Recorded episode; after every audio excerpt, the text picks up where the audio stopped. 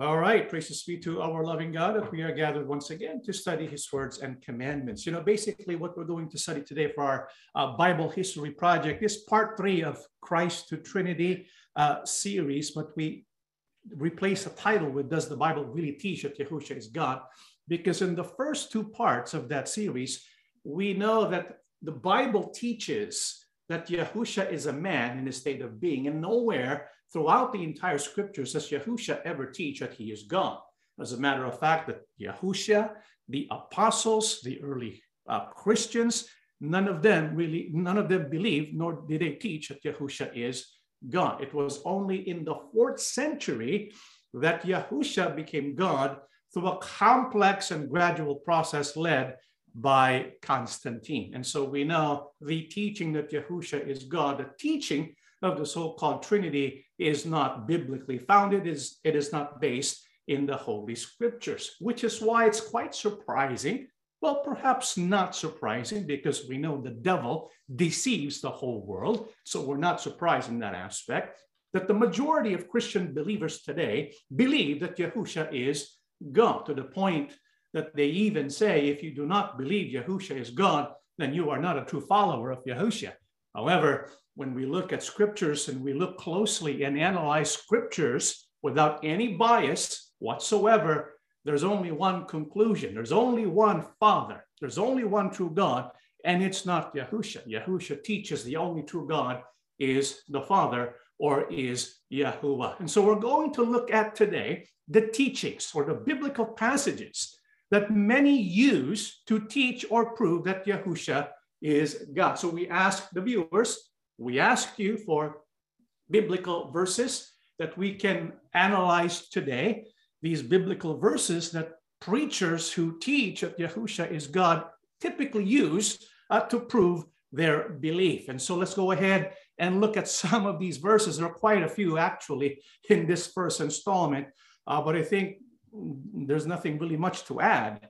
Uh, but let's go ahead and look at the uh, biblical verses. Salapokajan, uh, this verse was posted on one of our sister brother pages. I checked all the verses and would like to understand based on the verses that they used why many people really believe that Yahushua HaMashiach is God and not a man. Kindly check the link. Thank you, Paul. Uh, kindly check uh, Bible verses that tells Jesus is God. And so this viewer uh, gave us a link, and this link led to all these passages that people use to teach that Yahushua is God. We'll go through them one by one today, if that's okay. It might take some time, but we'll get through all of them. Let's begin with the first one, John chapter 10, the verses 30. Let's look at this passage, John 10, verse 30. This is what it says I and my Father are one. The one speaking there is who? Yahusha. Yahusha says, I and my Father are one. Now let's take a look at this passage. Does this passage teach that Yahusha is God? It does not. Yahusha says, I and my Father are one. It doesn't mean Yahusha is teaching that he is God. It does not state, I and my Father are one God. And so we need to find out why did Yahusha say, I and my Father are one? We need to know the context. Remember, when we look at passages, do not just read the actual passage, look at the context. So let's read John 10 27 first. And let's look at the meaning of why Yahusha said, I and my Father are one. My sheep hear my voice, and I know them, and they follow me, and I give them eternal life. And they shall never perish, neither shall anyone snatch them out of my hand. My Father, who has given them to me, is greater than all, and no one is able to snatch them out of my father's hand. And so the context is about the sheep who belong to Yahusha. Now, what does it mean to be sheep who belong to Yahusha? They hear the, vo- uh, the voice of Mashiach and they follow him. The followers of Yahusha are likened to sheep. They are fortunate. The sheep of Yahusha are fortunate. Why? Because the Bible says that no one will ever snatch them from his hand. Yahusha says, neither shall anyone snatch them out of my hand. He then goes on to say, No one is able to snatch them out of my Father's hand. So Yahusha says that the sheep no one can snatch from his hand, right? And the sheep no one can snatch from my father's hand. And after saying that, he gives the conclusion in verse 30 I and my father are one. So it's very clear when Yahusha said, I and my father are one, he's not teaching about being God. He's teaching about taking care of the sheep. The father, no one will take the sheep out of Yahusha's hands. No one will take the sheep out of the father's hand because I and my father are one in taking care of the sheep. Okay, so that's John chapter 10, verse 30. Let's go take a look at another one. Philippians chapter 2, 5 down to 6. Let's read the passage. Let this mind be in you, which was also in Christ Yahushua, who being in the form of God, did not consider it robbery to be equal with God. So this is what is written in Philippians 2, 5 to 6. Again, it does not say that Yahushua is God. Instead, it says he is in the form of God. Well, then why did Apostle Paul say that Yahusha did not consider it robbery to be equal with God? In what sense is Yahusha equal with God? In form. This is why Yahusha is in the form of God. It does not say Yahusha is God. And so that's a big difference there. This, this actually proves that Yahusha is not God. He is in the form of God. It doesn't say he is God. He's in the form of God. Now, what does that mean? That he is in the form of God. Second Corinthians 4, verse 4, whose minds the God of this age has blinded, who do not believe, lest the light of the gospel of the glory of Christ, who is the image of God, should shine on them. So Yahushua is regarded as being in the form of God because Yahusha is the image of God. Now, when it says Yahusha is in the form, or image of God? Is he or is the Bible referring to a physical image? In Luke 24 39, behold my hands and my feet, that it is I myself. Handle me and see, for a spirit does not have flesh and bones, as you see I have. And so when the Bible says that Yahusha is the form or the image of God, is it in reference to a physical form or image of God? No because the true God has no physical makeup, right? He is what? The spirit having no flesh and bones. But Yahushua has flesh and bones. Yahushua distinguishes himself from the true God. True God is spirit. Yahushua says, I am not spirit, I have flesh and bone. So what does it mean? That Yahushua is in the form of Yahuwah or is in the form or image of God. In Ephesians 1 3 down to 5. Blessed be the God and Father of our Lord Yahushua Christ, who has blessed us with every spiritual blessing in the heavenly places in Christ, just as he chose us in him before the foundation of the world, that we should be holy and without blame before him in love, having predestined us to adoption as sons by Yahushua Christ to himself according to the good pleasure of his will. What we find here is Yahuwah, our Abba, and his plan concerning mankind that he chose for salvation. What is the plan of God? That we will be adopted through who? Yahusha. For what purpose? What is what does he want? He wants us in Romans chapter 8 to be like Yahusha in image. Because Yahusha is the one who meets the image of Abba. What is the image of Abba? It is referring to his holiness and his love. Remember when Yahuwah created man, he said, We will create man in our image. So Yahuwah created man in his image. What image is that? Yahuwah created man so that he would be holy and blameless in love. That is the ideal. But no one was able to achieve the ideal. Why? For all have sinned and fall short of the glory of God. But there's one who was able to meet the ideal because he was able to reach the form and the image of God in holiness and in love. And who is that? Our loving Mashiach Yahusha. This is why Apostle Paul says that Yahusha is in the form or image of God, not because he's God, because, like God, he was able to live a life of holiness and with love. Okay. All right, let's go to our, our next one, John 17, verse 21. Let's look at John 17, 21. That they all may be one as you, Father, are in me and I in you. That they also may be one in us, that the world may believe that you sent me. So the one speaking here is Yahusha.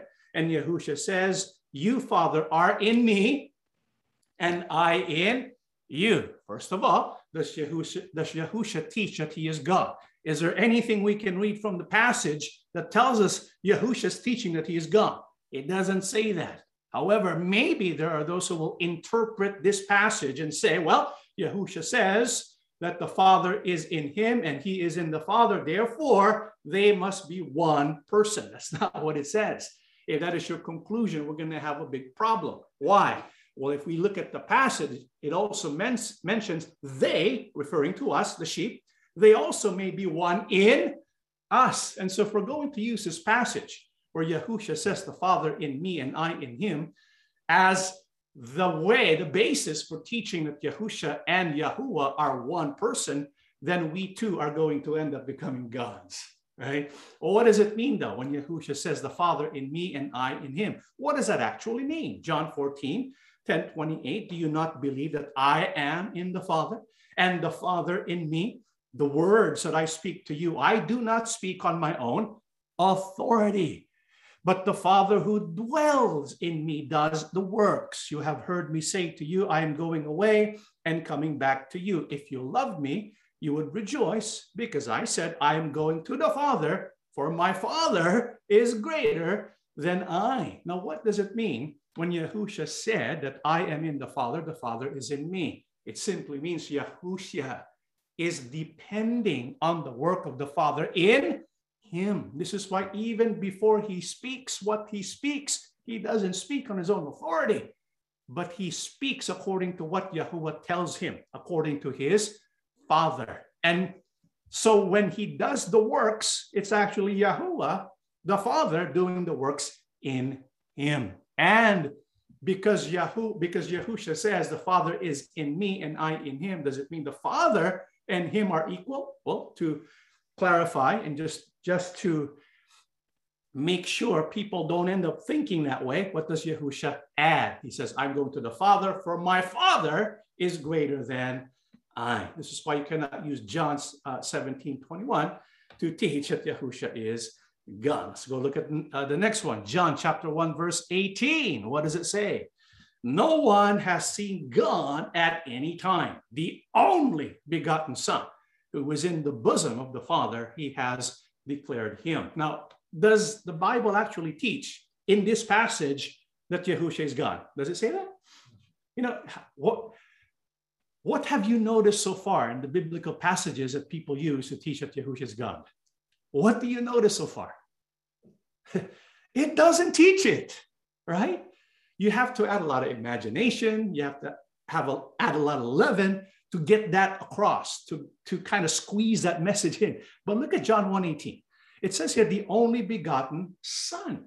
What does that tell you? Yahusha cannot be God because he's begotten. Is a true God begotten? Is a true God begotten? No, the true God is the one who begets, right?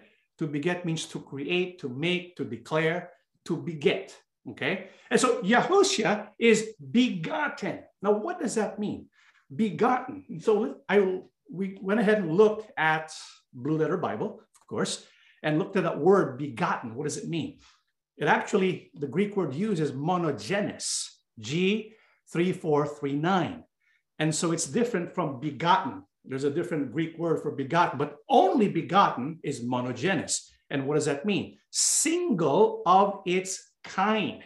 And so Yahushua is begotten son, right?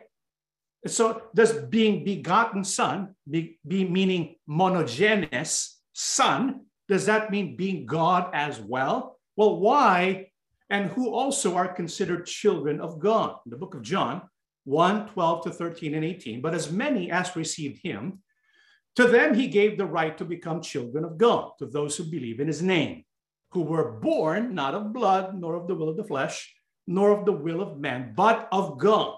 No one has seen God at any time. The only begotten Son, who is in the bosom of the Father, he has declared him. So the Bible says that people like you and I, ordinary people like ourselves, right? Can we become children of God? Yeah? Yeah. Does it mean we become God too? No, we become children of God by believing in his name. We become children of God not by the will of the flesh, but by the will of God. However, Yahushua is different. Remember, he said, we said he's monogenes, only begotten. He's the only begotten son. What does that mean? Does it mean he is a son because he too is God? This is why there are those who come up with the term God the Son. No. What does it mean that he's the only begotten son?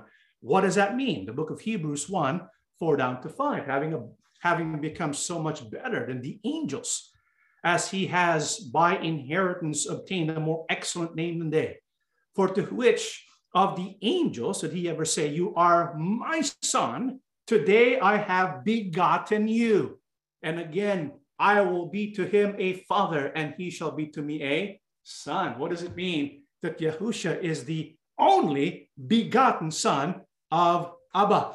Does it mean that he is God the Son? No, it simply means he was declared to be Son of God to fulfill a specific purpose that only he can do. This is why monogenes was used in John, the book of John, because all of us although we are considered sons and daughters of God, our function is different from the only begotten Son. What is the function of the only begotten Son? In the book of Hebrews as well, in 2 6 to 9, we read verse 9, but we see Yahushua, who was made a little lower than the angels for the suffering of death, crowned with glory and honor, that he, by the grace of God, might taste death for everyone. That's why he's monogenes theos. He is the Son, only begotten Son of God, not because he's God by nature, because the Bible says he was created lower than the angels. I mean, if you were God the Son, why would you be created lower than the angels? No. Monogenes, huios, monogenes, the only begotten Son, means he was a man in nature, but he was crowned with glory and honor. The kind of crown no one else, no one else received, right? We don't have that crown. This crown was only given to his son. This is why he's monogenes. He's monogenes, only begotten, because he created by Yahuwah for the purpose of tasting death for everyone, and after his suffering, to wear the crown with glory and honor as the Mashiach or the Savior of mankind. This is why there's a big difference between Son of God and God the Son. He's not God the Son. He's Son of God. And the true God, Bible says he is not born. God is not man, nor a son of man. The true God is not begotten. The true God is the one who begets. Okay, let's go to our next one. Colossians chapter 2, 9 to 10. This is what it says. For in him, in Yahusha, dwells all the fullness of the Godhead bodily, and you are complete in him who is the head of all principality and power. Here, Apostle Paul uh, mentions Yahushua, and he says, uh, Apostle Paul says that in him, in Yahushua, all the fullness of the Godhead bodily. Now, does that mean that Yahushua is God? No. Apostle Paul clarifies what he meant in verse 10. He says, in him who is the head of all principality and power. What does it mean that in Yahusha, the fullness of the Godhead bodily dwells? It means he is the head of all principality and power. Well, what does that mean? In the book of Matthew 28 18, and Yahusha came and spoke to them, saying, All authority has been given to me in heaven and on earth. This is why Yahusha, although he's a man in the state of being, he's not an ordinary man. He is monogenes, the only begotten. Because he has a because he something was given to him and to him alone. What is that? All authority, not just on earth, but also in heaven. This is why the fullness of the Godhead dwells in him because the power of God dwells in him, given to him to have authority in heaven and on earth. That's why in Ephesians 1 20 to 23, which he worked in Christ when he raised him from the dead and seated him at his right hand in the heavenly places, far above all principality and power and might and dominion and every name that is named, not only in this age, but also in that which is to come. And he put all things under his feet and gave him to be head over all things to the church, which is his body. Take note, take note of this phrase the fullness of him who fills all in all. And so, what does it mean that the Godhead, the fullness of the Godhead, dwells in Yahusha? It means Yahuwah's power was given to who? Yahusha, right? Does it mean Yahusha is now Yahuwah? Does it mean Yahusha is now God? No, because look at the last phrase there. The fullness of him also fills the body. Who's the body? That's us. If Yahusha's fullness dwells in us, does that make us Yahusha? No. And so, in the same way, when it says the fullness of the Godhead dwells in Yahu in Yahusha, it does it doesn't mean that he too is God. It just means God's power is in Yahusha. But when it comes to authority and power, even though Apostle Paul tells us that Yahusha was placed above all things, what does he conclude about supreme authority and supreme power? Corinthians 15, 27 and 28. For the scripture says, God put all things under his feet. It is clear, of course, that the words all things do not include God himself, who put all things under Christ. But when all things have been placed under Christ's rule, then he himself, the Son, will place himself under God, who placed all things under him, and God will rule completely over all. Even though Yahuwah placed all things under the feet of Christ, Apostle Paul says, Apostle Paul says, it is clear, of course, that the word all things does not include God himself. And so we can see here the difference between God and Yahusha, right? Does Yahusha have power and authority? Yeah. How did he get that power and authority? It was given to him by Yahuwah. All things were placed under his feet. But when it says all things, it doesn't include Yahuwah. And so in the end, God will rule completely over all because the Son will place himself under who? God. And so if Yahusha is also God, then we have one God who submits to another God. Does that make any sense? No, that completely rejects and contradicts the teaching of the Trinity. The Trinity says, in one God there are three persons God the Son, God the Son, God, God the Father, God the Son, God the Holy Spirit, right? But Yahusha, the Son, will subject himself under God. And so the Trinity is nowhere to be found. Okay, let's go look at the next one. John chapter 10, and the verse is 33. Let's read what it says. John 10 33. The Jews answered him, saying, For a good work, we do not stone you, but for blasphemy, and because you, being a man, make yourself God. And so this is used often to teach Yahusha is God because Yahusha is being persecuted because he's claiming to be God. However, this is not the conclusion of the Apostle John. This is the, the conclusion of who? The Jews.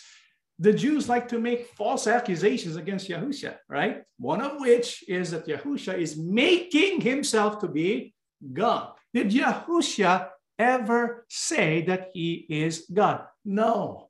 Then why did the Jews say that he is making himself out to be God? What actually did Yahusha say? Which made the Jews think and believe, and therefore accuse Yahusha of making the claim that he is God. What did Yahusha actually say? Well, we read 33. Let's read 34 to 38.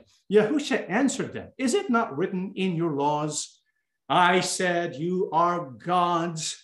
If he called them gods, to whom the word of God came, and the scripture cannot be broken, do you say of him whom the Father sanctified and sent into the world, You are blaspheming because I said, I am the Son of God? If I do not do the works of my Father, do not believe me. But if I do, though you do not believe me, believe the works, that you may know and believe that the Father is in me and I in him. So did Yahusha actually make the claim, I'm God? Is that what he said? He said, I am God? No. What he said was, I am the Son of God. And so Yahusha says, Why are you persecuting me when I said I am the Son of God? He did not say, Why are you persecuting me? Because I said I am God. No. Yahusha never said that. He never claimed that. He says, I am the Son of God. But they're persecuting him because they're thinking he's making the claim that he is God. And so, in response to this accusation, what did Yahusha say to them? He said to them, he quoted the book of Psalms 82, verse 5, if I'm not mistaken.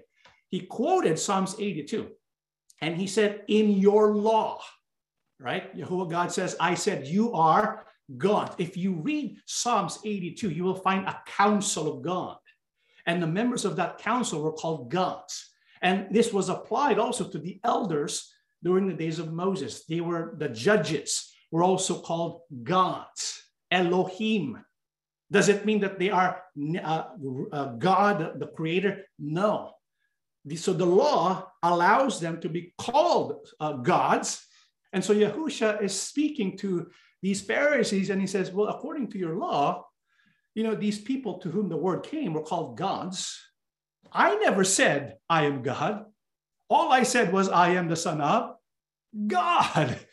And so Yahusha is destroying their argument by saying to them, first of all, I never said I am God.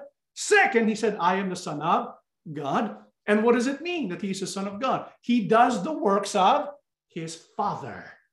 And so John 10 33 does not teach that Yahusha is God. Instead, it teaches that Yahusha claimed that he is the Son of God, one who is obedient to the true God who is the Father. Okay. All right, let's look at John 5, and the verse is 18. This is what it says. Therefore, the Jews sought all the more to kill him because he not only broke the Sabbath, but also said that God was his father, making himself equal with God. Again, this was not the conclusion of Apostle John. Whose conclusion was this? The Jews, the Pharisees. They make the accusation against Yahusha that he broke the Sabbath. Now they're also making the accusation that he's making himself equal with God. You notice uh, Christendom today, all of Christendom today, the majority, they believe Yahusha abolished the Sabbath, right? All of Christendom today, practically all, believe that Yahusha is God.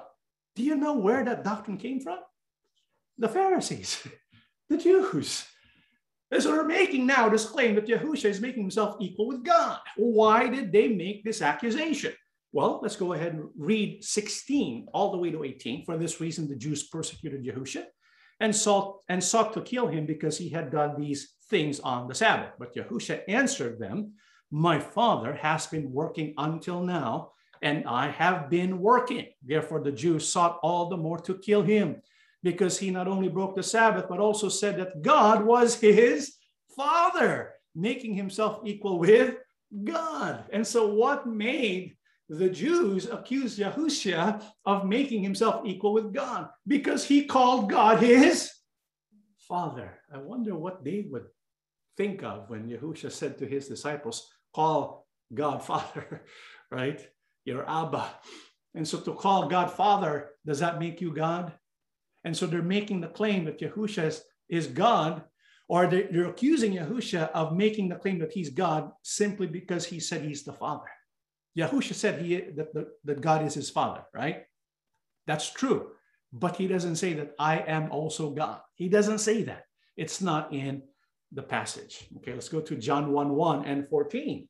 This is what it says in John 1 1 14. In the beginning was the Word. Okay, you have that? And the Word was with God, and the Word was God, and the Word became flesh and dwelt among us, and we beheld his glory, the glory as of the only begotten of the Father, full of grace and truth. And so that's what it says in John 1 1 and 14. Uh, does it teach that Yahushua is God? but how do they use this passage to teach that Yahushua is God? They say that Yahushua was God in the beginning, and then Yahushua, who was God in the beginning, became what? Flesh. What does that mean? He became man. And so they use John 1 1 and 14 to teach what they call the incarnation. God, I mean, Yahusha was God in the beginning, but then he became man or he became flesh. However, let's observe John 1 1 14. There are two things I want you to observe in John 1 1 14. What's the first thing I want you to observe? In the beginning was the Word. Question In this passage of Scripture, do you see Christ even mentioned? Is Christ mentioned at all? Is Yahushua mentioned in this passage at all? What is this passage about? What is it about? It's about the Word. It doesn't say in the beginning was the Christ, does it? No, it says in the beginning was the Word. That's the first thing I want you to see. What was in the beginning was the Word. It doesn't say in the beginning was Christ, but the Word. What also should we see? It says the Word became flesh. And so it's not the Christ who became flesh. Who became flesh? The Word, not Mashiach. Mashiach did not become flesh. The Word became flesh. And so nowhere in John 1 14, John 1 1 and 14, can we read Christ or Mashiach or Yahushua. What we find is the Word. The Word was in the beginning. The Word was with God and became flesh. Okay, that's what we find in John 1 1 and 14. So, what does that mean? The Word. Does it mean Christ? Well, let's read the word in the Greek. It's Greek 3056, and it is called logos. Logos. What is logos? Well, the Strong's definition is something said, also reasoning. Okay, so it's a mental expression, the result of thinking. And so, in the beginning, because the Bible says the Logos was with God, in the beginning, God is thinking and reasoning. So there was a special reasoning in the beginning. What else is the meaning of logos? In simple terms, word logos means word, thought, concept, and the expression thereof. Encyclopedia means logos in the Greek means word, reason, or plan. So in the beginning, this plan was with who? With God. In other words, God was the one who conceived of this plan called logos and this is a special plan because it's called the Logos. There's a definite article in front of Logos, meaning this is not just a plan, this is the plan. Okay? There's a difference between a plan and the plan. When you have THE, a definite article in front of it, it means a special plan. The plan, referring to the plan of God's for the salvation of man through who?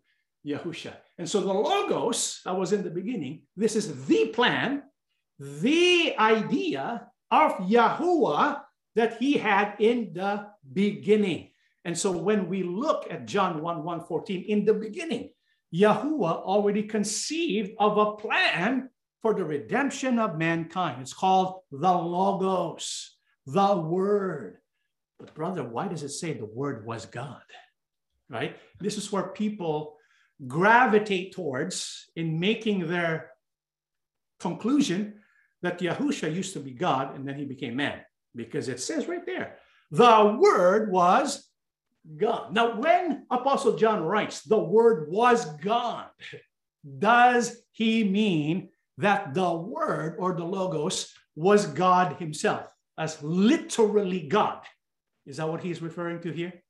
No, because if that was the case, we're going to have a contradiction in the passage. Look at the passage. It says the word was with God, and the word was God. So if the word, the thought of God, is also God Himself, then what would we have? We would have God was with God, and that would be a contradiction, right? And so why did Apostle John say the word was God? You know, we only have this confusion because we're reading the English translation if a person who understood Greek read the original Greek manuscripts, there's no confusion. No confusion.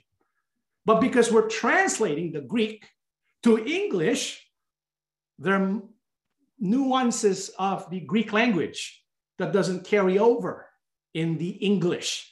This is why it's best for us to look at the passage in Greek. And this is how it looks like in Greek. That's John 1 1. In the beginning was the Word, the Word was with God, and God was the Word. Okay. There are two phrases that we're going to focus on here. The first phrase is that part that says the word was with God, right there. You see it? Word was with God. Underneath the English words, you can see the Greek. You see the Greek underneath, right? And on top of it, you can also see the uh, how it's used in the passage. At the bottom is the, the lemma, which is the, the root word of the Greek, okay? And on top is how it's actually used in the passage. There's going to be some variation between the lemma underneath, the one on top, because words change depending on how they're used in the sentence. Okay, so let's look at word was with God. It's right there. The other phrase we're going to compare is the, the part that says the word was God. Here it's God was the word. Okay, so you see those two phrases word was with God and God was the word. We're going to compare how the term God is used in both phrases. Let's look at the first phrase word was with God. What, what, what is the Greek word for God? Yeah, it's theos. Do you see that word there? Theos. Theos. But do you notice when in this phrase the word was with God, there's a tiny, I wouldn't even say it's a word, but there's a Greek symbol that's added there, right? Do you see it? What is that? Do you see that right there?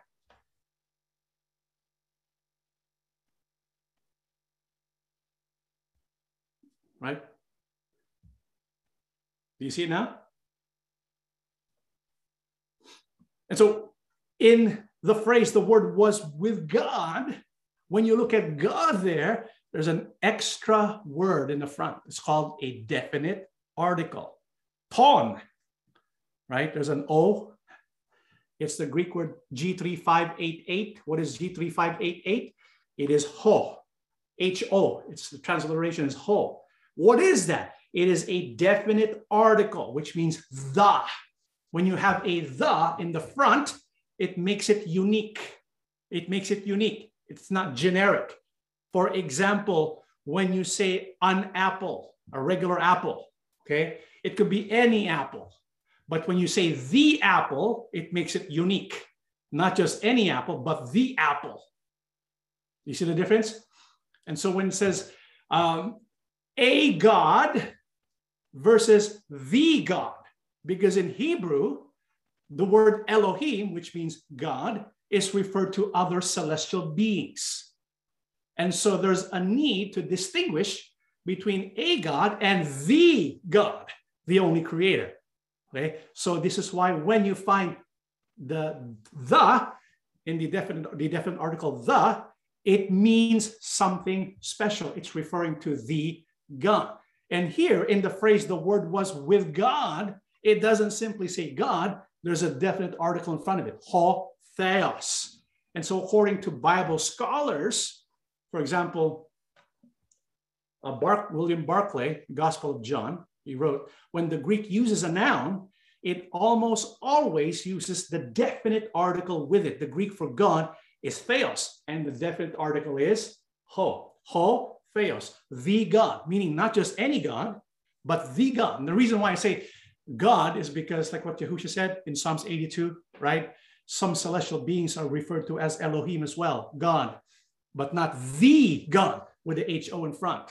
There's only one God who is the creator of all things, but other celestial beings are referred to as God as well, not the God who is the creator. To distinguish, you have to have an H O in the front. Okay, so let's go ahead.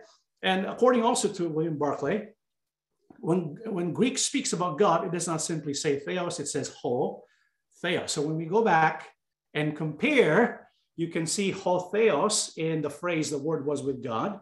And so that means when it says the word was with God, it's referring to God himself. It's referring to God, the noun. Okay. And so the word, the thought was with God because the thought came from God who created the whole universe. Now let's take a look at the other phrase. God was the word or the word was God. Look at the other phrase. What do you notice? What do you notice when you look at theos? What is it missing? What is it lacking? You see what is lacking? What is lacking? it's lacking the definite article. Compare the two, hotheos and just theos. And so in the phrase, God was the word, or the word was God, the theos lacks the definite article. What does that mean? Now, when the Greek does not use the definite article with a noun, that noun becomes much more like an adjective. Okay. Which means what?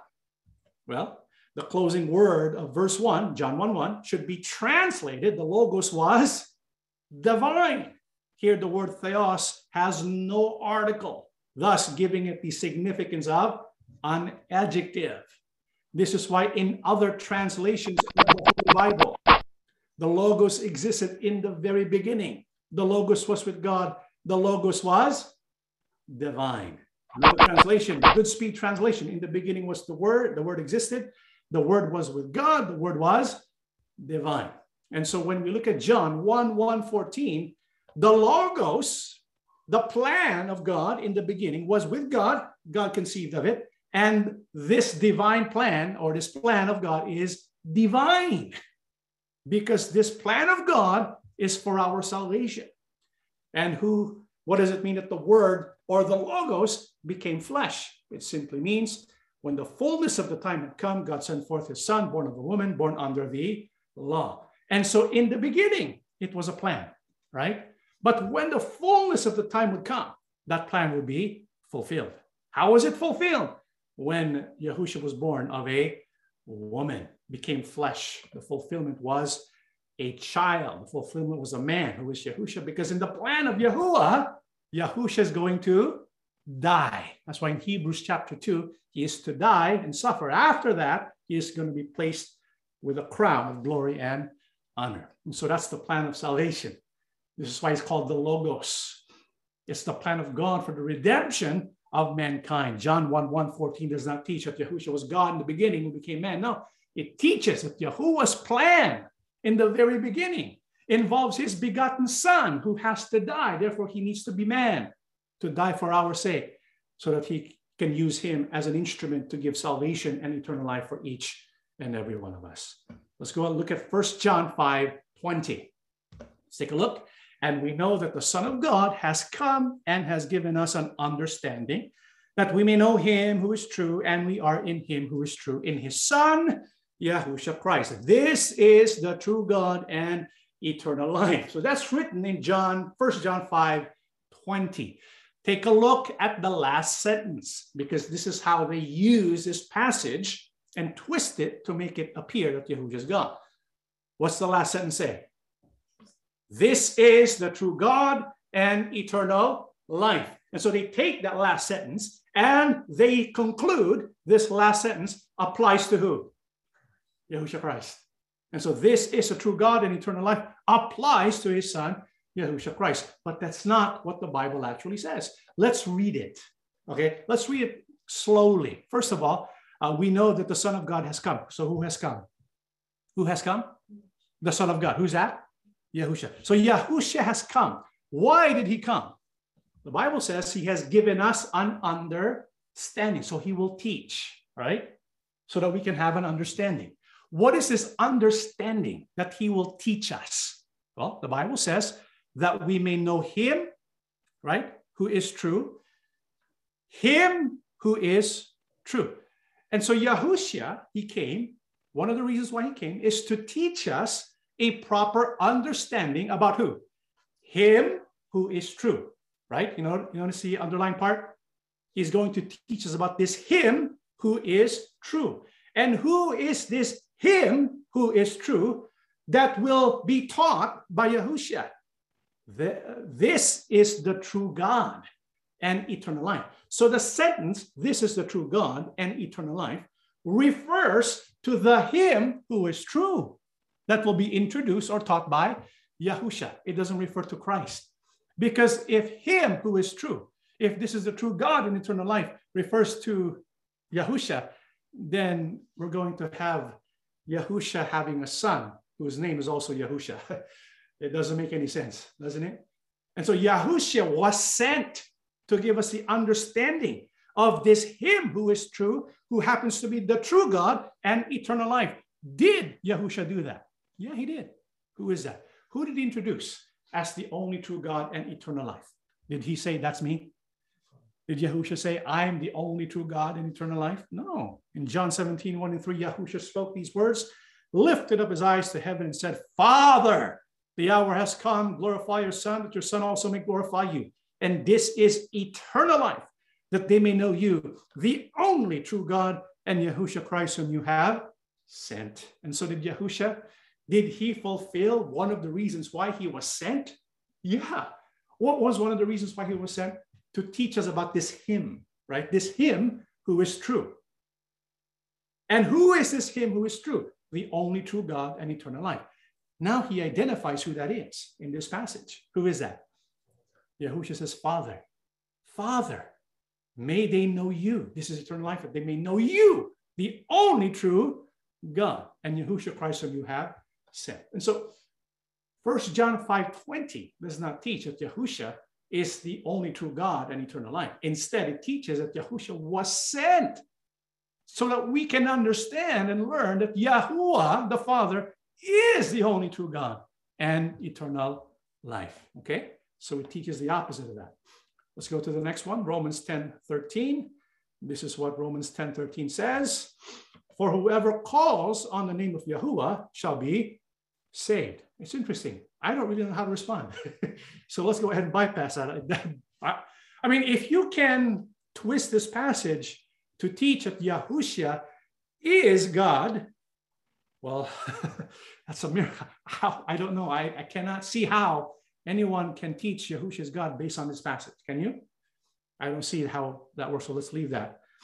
I don't really see the, the logic. I don't. I, I cannot unless uh, someone will clarify for me and help me understand how you can use this to teach that Yahushua God. Please let me know. Uh, so let's go ahead to the next one. John 8, 57 to 58. It's an interesting one. Uh, then the Jew said to him, You are not yet 50 years old. And have you seen Abraham? Yahushua said to them, Most assuredly, I say to you, before Abraham was, I am. And so they use this passage to teach that Yahushua is God because they say that Yahusha is referring to himself as the I am. However, the capital I and the capital M, that's just English translation. Okay. When in the actual Greek, it just says, Yahush, uh, I say to you before Abraham was, I am.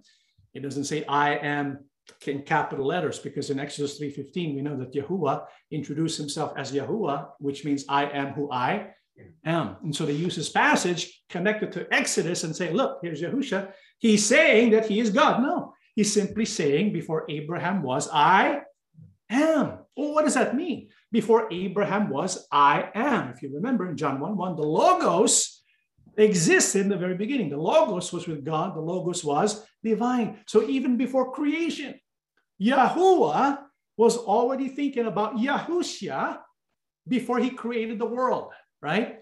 And so he's the Logos. And so before Abraham was created, before Moses was created, before the prophets were created, Yahuwah already had in his mind the coming of Mashiach. Christ was already in his mind. And so when it comes to plan, Yahusha came first. When it comes when it came to fulfillment, Abraham came first. David came first or came before Yahusha. This is why Yahusha is called the seed of Abraham, the son of David. When it comes to fulfillment, it wasn't until the fullness of the time, right? When it comes to planning, who became first? Yahusha. He is the Logos that existed in the very beginning. Well, what does it mean when Yahusha said, Most assuredly I say to you, before Abraham was, I am? If you notice in the book of John, if you read the book of John, the gospel according to John, you will find Yahusha making many I am statements. We have nine I am statements in the book of John. Yahusha says, I am the bread of life, John 6. He says, I am the light of the world, John 8. He says, I am he. He's referring to himself as the Mashiach, because at this point, many people were expecting the coming of Mashiach based on the prophecies. And so he refers to himself as I am he. I'm the fulfillment of Mashiach. This is why when the Samaritan woman was speaking with Yahusha, He's saying, Are you the one? Are you the coming one? He says, I am he, right? I am the door of the sheep, John 10. I am the resurrection and the life, John 11. I am the good shepherd, John 10. I am the son of God, John 10. I am the way, the truth, and the life, John 14. I am the true vine, John 15. So throughout John, you find nine I am statements. This is why Yahusha says, Before Abraham was, I am. Because before Abraham was born, in the very beginning, Yahuwah already planned what Yahusha is going to do. What are they? He's going to be the bread of life, light of the world. He's going to be the Mashiach. He's going to be the door to the sheep, the resurrection, of the life, the good shepherd, son of God, the truth, the way, the truth, and the life, and the true vine. So in the beginning, Yahuwah already planned what Yahusha is going to fulfill. That's why he is the I am. It was conceived already, pre-planned in the beginning. But you notice, you notice something missing in Yahusha's I am statements? What do you notice is missing? Throughout the entire Bible, Yahusha says, I am the bread of life. He says all these things, I am. But never, never, never did Yahusha ever say, I am God. Did you notice that? He says many I am statements, but not once, not once does he ever say, I am God. Think about it, brethren. Think about it. If Yahusha is truly God, don't you think he should have said, I am God? Right? I mean, if he's truly God, shouldn't he say, shouldn't he have said, I am God? Especially during those times when people were already thinking that he's God. He should have said, I'm God, but he never said that, did he? Not only did Yahusha never say that he's God, Yahusha said the Father is the only true God, right? In John 20, 17, look at this. Yahusha said to her, Do not cling to me, for I have not ascended, I have not yet ascended to my Father, but go to my brethren and say to them, I am ascending to my Father and your Father, and to my God and your God. And so Yahusha never says, I am God. But he does say, My God is also your God. Who is that?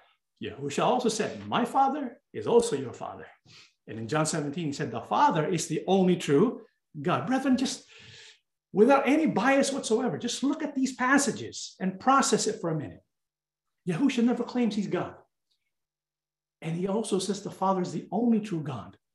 And the Father is his Father and our Father, his God and our God. It cannot be plainer than that.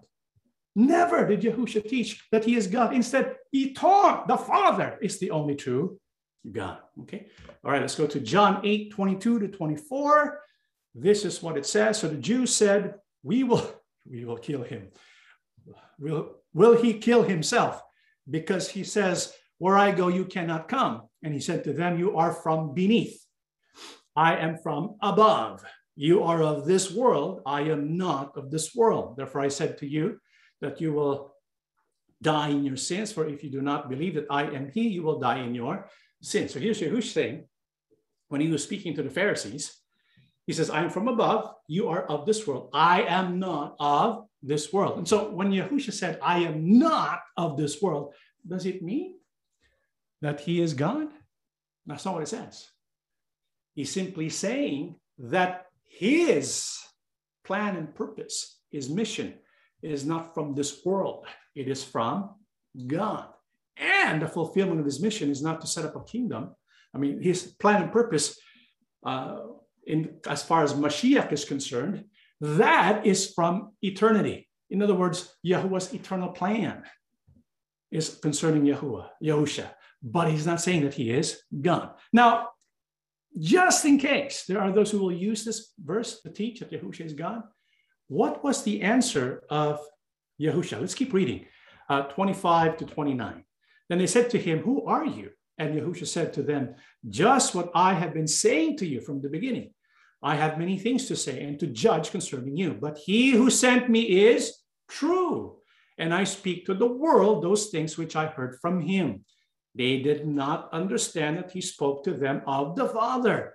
Then Yahusha said to them, When you lift up the Son of Man, then you will know that I am he, and that I do nothing of myself, but as my Father taught me, I speak these things. And he who sent me is with me. The Father has not left me alone, for I always do the things that please him. So, according to our King Yahushua, what does it mean that he is not of this world, that he's different from these Pharisees? He says, Yahushua himself said, The one who sent me is my Father. And so he was sent by the Father. He was not sent from this world.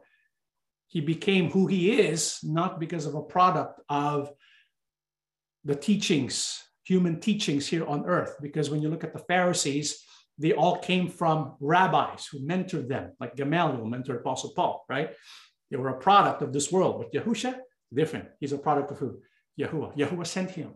He's not of this world, he's from heaven. His teachings come from Abba. It doesn't come from this world. This is why Yahusha says, I am he, the coming one, the Mashiach. I do nothing of myself. As my father taught me, I speak these things. And so Yahusha is saying that he can do nothing by himself. He depends on the Father. And so this tells us Yahusha cannot be God because Yahusha, if he's God, he, why would he say he's nothing by himself? Okay, so he this shows us he's dependent upon God, not God himself.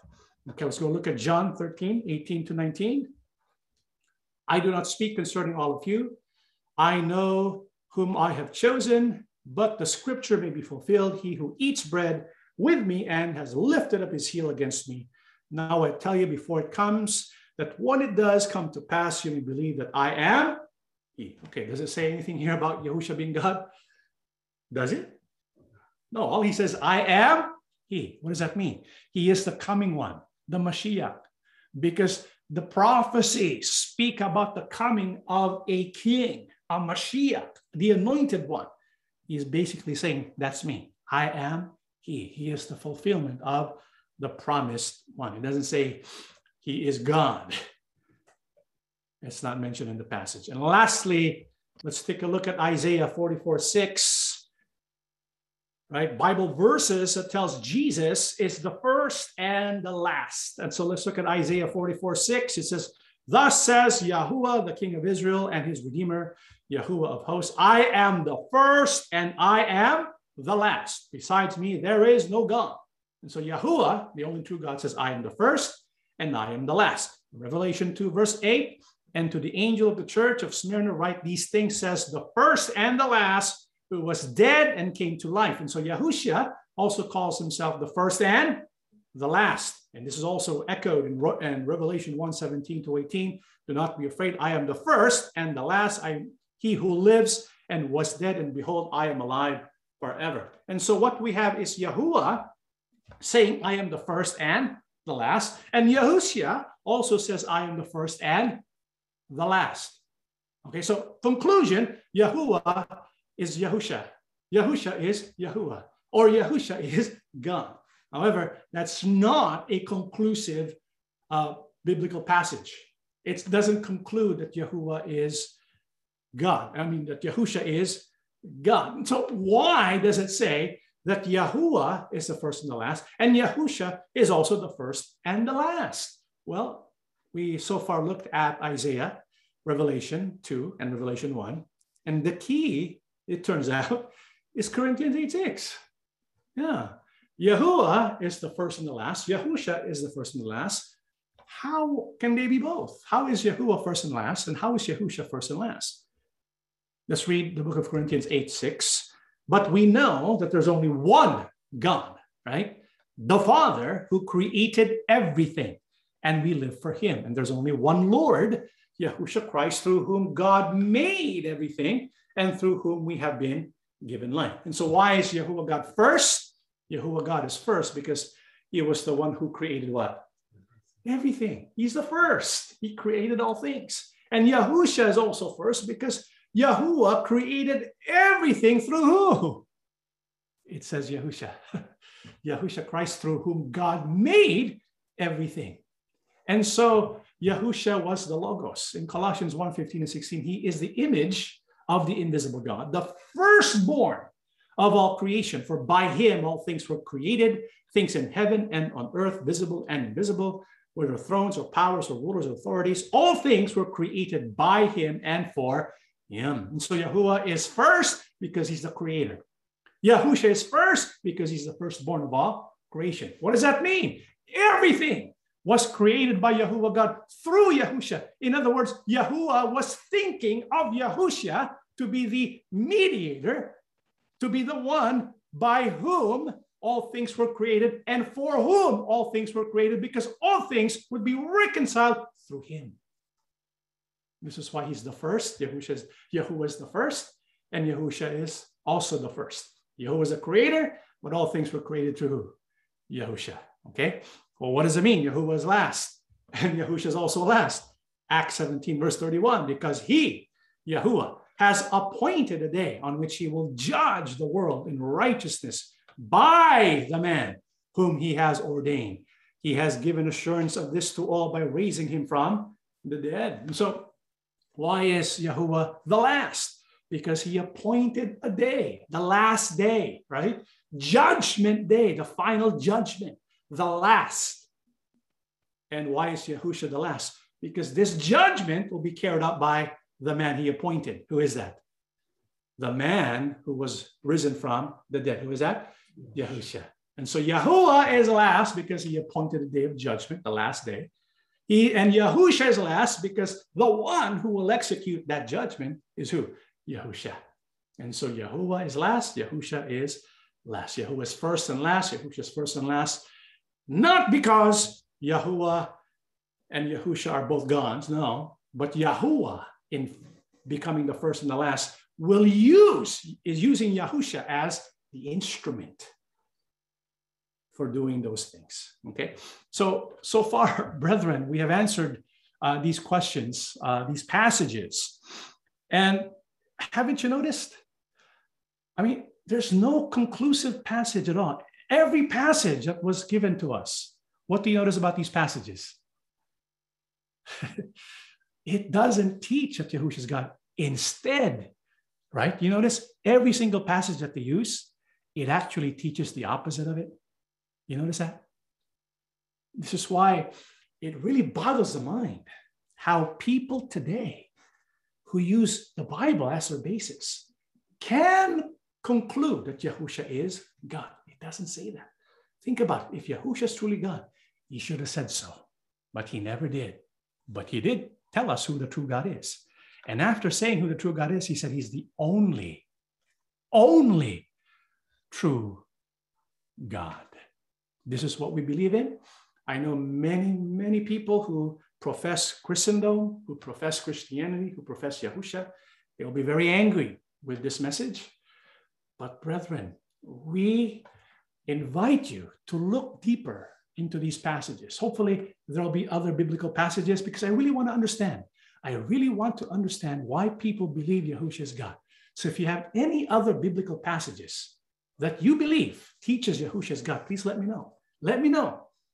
And we'll discuss it further in our future Bible studies. Let us all, brethren, let us stand and we shall pray together. Everlasting Abba, yes, gracious Elohim, thank you so much for the blessings that you have given us in our study today. Amen. Father, may you please bless the minds and the hearts of our viewers yes, so that as they continue to investigate the scriptures yes. together with us, we can be together and be of one mind and one faith Amen. as we worship you as our only true God, Amen. Yahusha, our King, the Son of God, yes. Mashiach, the promised coming one. Yes. We believe you are the one anointed by Abba yes. for us to receive salvation. Amen. Thank you for giving us this understanding. Help us to hold on all the more to your truth and help us to surrender ourselves completely to you. Amen. Father, please bless all of our loved ones, yes. bless our families. Help us all that we can be together in the faith, worshiping you in Amen. spirit and in truth. We ask and beg everything, loving Abba, in the name of our Lord and Savior, Yahusha HaMashiach. Amen. Amen.